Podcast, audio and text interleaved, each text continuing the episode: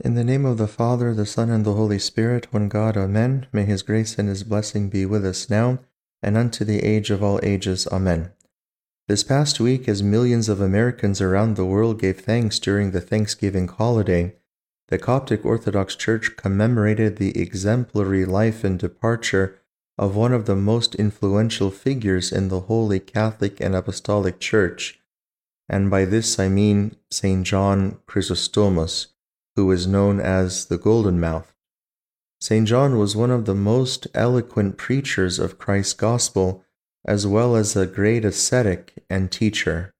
His love for our Lord Jesus Christ was great, as was his love for the poor. Following the example of our Lord the Good Shepherd, he guided his flock in righteousness until the time of his departure. Let's consider some biographical information about this great saint. St. John Chrysostomos was born around 347 in the great city of Antioch, Syria, which was one of the centers of Christianity in the Roman Empire after Rome and Alexandria. His father departed this world while St. John was still young. Nonetheless, his mother dedicated her life to raising him and his sister. He was educated in the best schools of Antioch and ultimately he became a student of the famous pagan rhetorician Libanius. When he was about twenty, he was presented to Meletius, the patriarch of Antioch, and this encounter led him to leave his secular studies and to then dedicate himself to spiritual learning.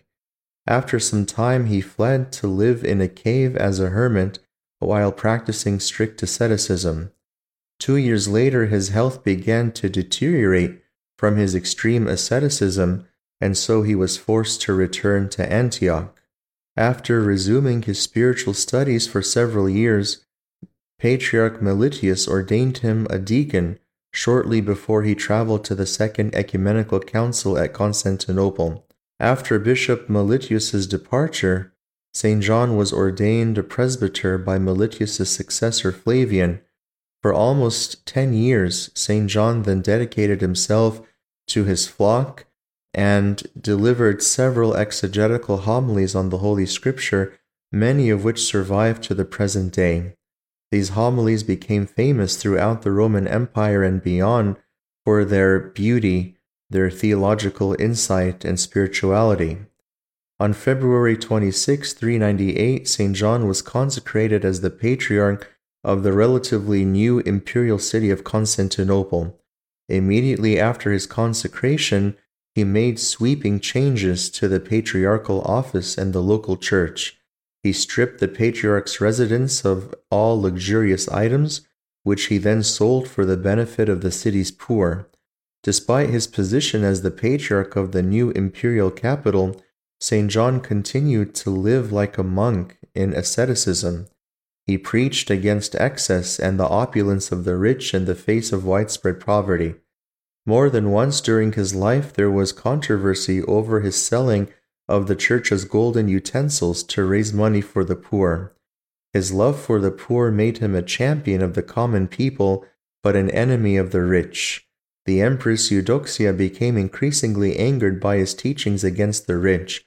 Through her influence and that of many rich patrons in the city, St. John was deposed in exile. When the people heard about this, riots broke out and a great earthquake struck the city.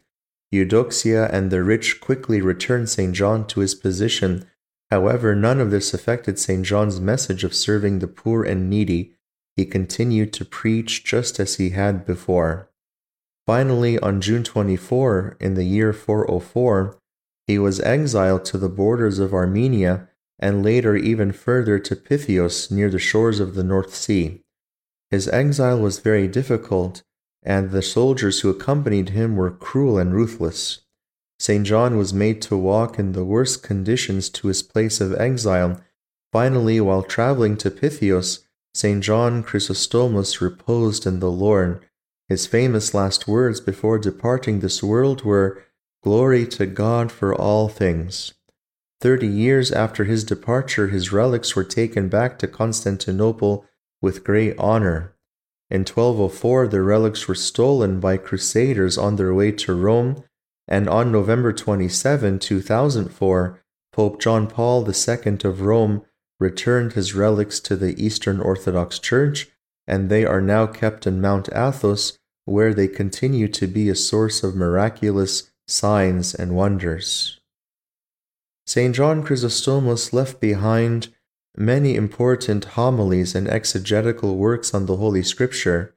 Among them are 59 homilies on the Psalms, 67 homilies on the book of Genesis, 90 homilies on the Gospel according to St. Matthew, 88 homilies on the Gospel according to St. John, 55 homilies on the book of Acts, and many homilies on all of St. Paul's epistles. English translations of many of his writings can be found online and in Orthodox bookstores everywhere. The Eastern Orthodox Church also celebrates a divine liturgy that bears his name, just as in the Coptic Orthodox Church we have a liturgy bearing the name of another great father, Saint Cyril of Alexandria, or Saint Basil, or Saint Gregory. Now, in tonight's Gospel, we heard our Lord pray to God the Father and say, I thank you, Father, Lord of heaven and earth, that you have hidden these things from the wise and prudent, and have revealed them to babes we see how St. John Chrysostomos lived this verse in his life. Although he studied with the most famous pagan philosophers who were renowned around the world for their knowledge and wisdom, he ultimately turned away from these teachers and dedicated himself to a spiritual education.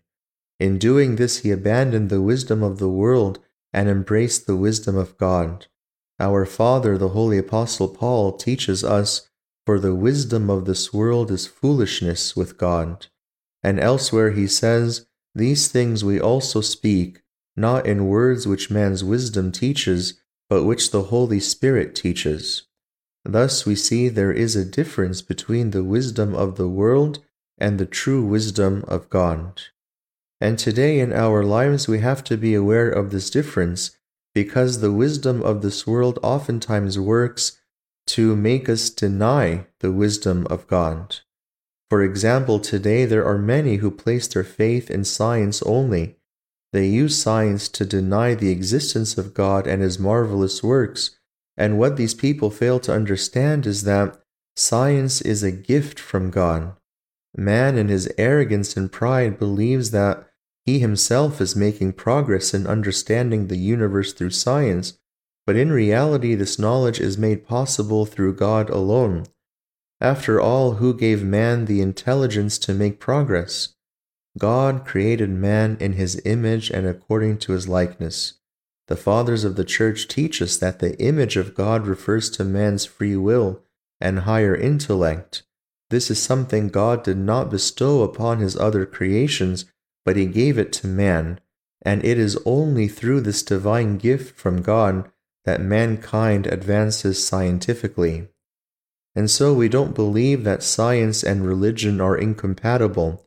The Church embraces science as a gift from God and encourages the use of science that does not conflict with our Lord's commandments and the teachings of the Church. The problem is that many people have faith in science only, and they use it to ridicule and deny the existence of God. They believe society is making progress through science. In a sense, they are correct. There is progress, but it is the wrong type of progress. We see that there are two types of progress there's positive and negative, good and bad. And good progress is when one goes from worst to best, while bad progress is the opposite.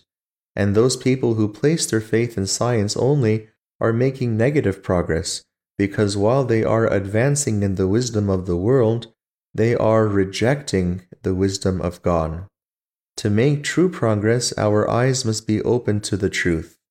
We thank God that our Lord Jesus Christ opened our eyes through his teaching and the example of his life. Throughout the Holy Scripture, we read prophecies about how the Christ would open the eyes of the blind and the miracles of our Lord restoring sight to the blind. These prophecies and miracles are shadows of what our Lord did in his ministry. He restored sight to the blind physically, but he also opened our eyes spiritually so that we may recognize the truth as he said, I am the way, the truth, and the life. no one comes to the Father except through me. And what is the consequence of recognizing this truth? Our Lord teaches us, and you shall know the truth, and the truth shall make you free. The consequence is being set free from sin, death, and the constraints of this world. Those who believe in science without God are constrained by the world. Let us open our eyes and be set free from these constraints. This means we can accept the small miracles of science without forgetting the countless and great miracles of the Almighty, our Creator, who by his nature performs marvelous works. We also read in today's Gospel the following divine invitation from our Lord Jesus Christ Come to me, all you who labor and are heavy laden, and I will give you rest. Take my yoke upon you and learn from me, for I am gentle and lowly in heart, and you will find rest for your souls. For my yoke is easy and my burden is light. The reason the Church gives us this passage tonight is because of its connection with the Gospel tomorrow, which talks about discipleship and contains the verse, And whoever does not bear his cross and come after me cannot be my disciple.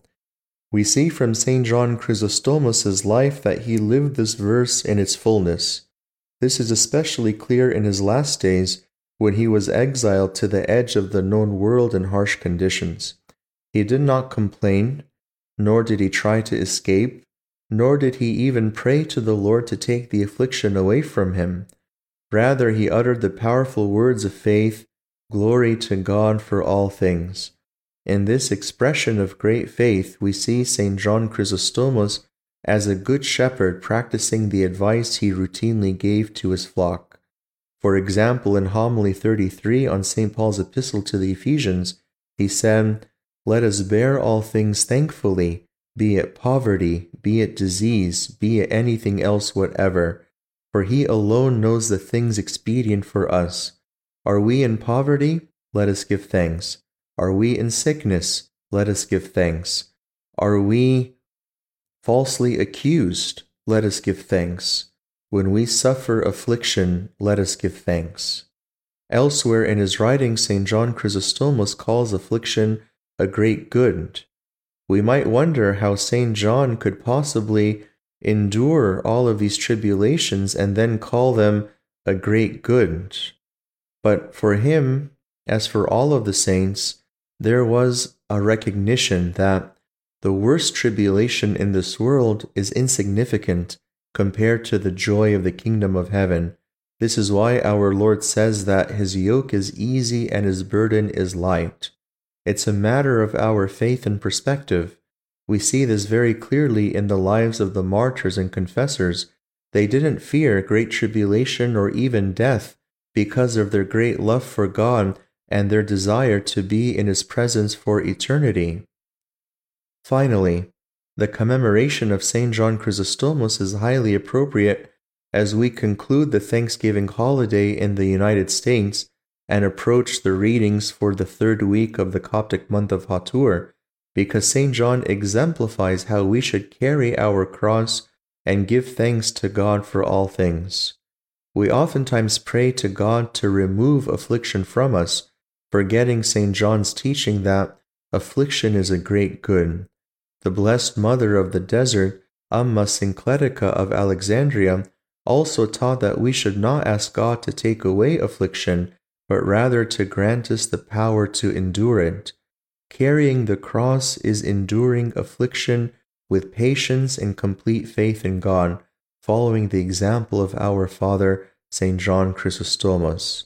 May God grant us the strength to endure all affliction, so that we may be ever thankful and proclaim with our Father, St. John Chrysostomos, Glory to God for all things and glory be to God now and forever. Amen.